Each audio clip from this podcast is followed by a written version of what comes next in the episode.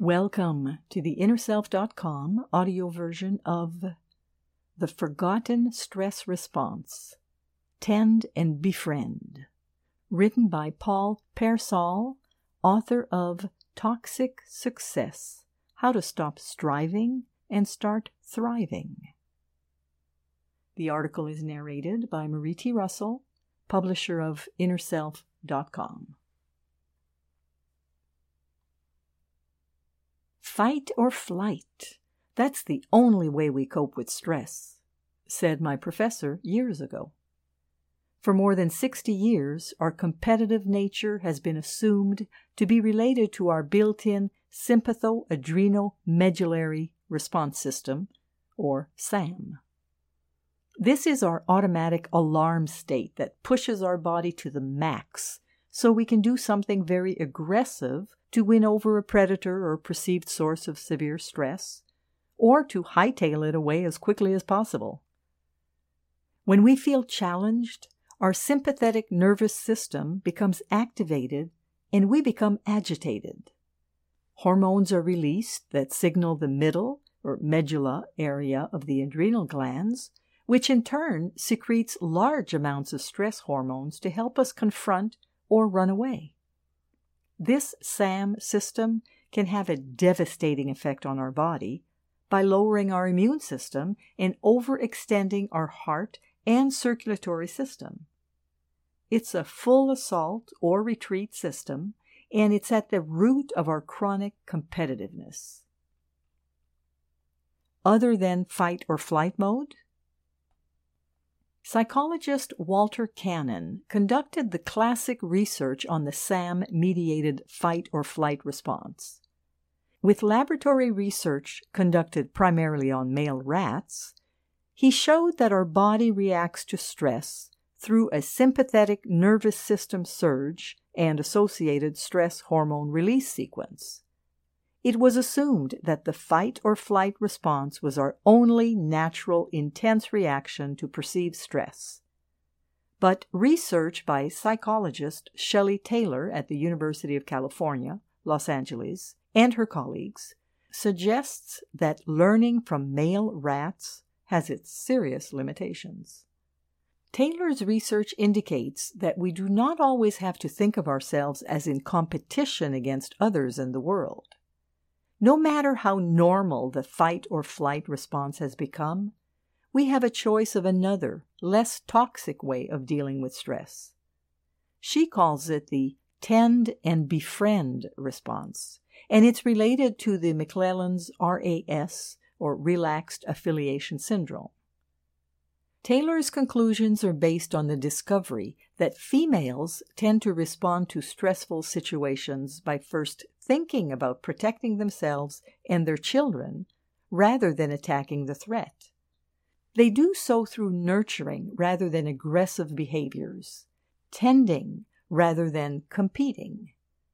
They also are more likely to deal with stress by thinking about how to form alliances with an extended social group, befriending rather than giving up and fleeing. As wives know, men seem more often to fight or take flight when they feel challenged or confronted, while the women turn to taking care of what matters most and seeking support in doing so. A non-competitive response to stress. Evolution of a second kind of response to stress may be related to the way our ancestors spent their days. While their cavemen were busy competing, fighting, and fleeing, cave women were home at the cave busy caring, tending, and befriending. They were the primary caretakers of the children, and getting killed fighting or deserting their offspring by running away would not have allowed their children, or their genes, to continue. The sweeter success I'm suggesting is based on a more selective stress survival approach. By using our capacity to attend, we can mentally select the stress response that best matches the situation, reflecting rather than just reacting. Even though both genders suffer from it, toxic success is related to the dominance of the male way of giving meaning to life, love, and working. Being aware that loving and connecting can be as effective a stress mediator as competition or surrender is a helpful step in taking at least some of the toxicity out of success. Now, more than ever, I believe my mother's warning was right. Just because everyone else is doing it, and trying to be successful in the normal way, does not mean we have to or should do so. We don't have to be like cartoon characters running off a cliff with legs churning so fast they are a blur. We don't have to be propelled over the leading edge by toxic success's mixture of momentum and ignorance. If we don't pay attention to the toxic nature of success, we can end up taking a terrible fall. When we realize that the hormonal rush of competition can keep us going for only so long, our momentum will eventually slow, and the gravity of our situation will drag us back down to the realization that we are not thriving. Instead, we are striving ourselves crazy.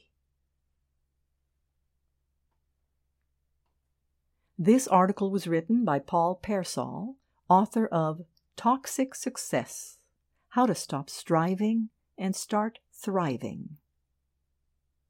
The article was narrated by Marie T. Russell, publisher of InnerSelf.com.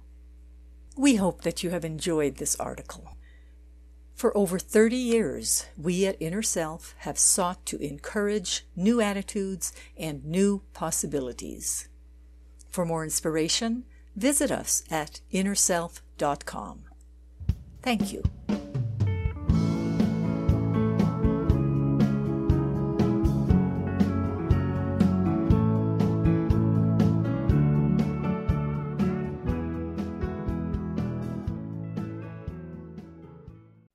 Visit the Inner Self Market for new attitudes and new possibilities.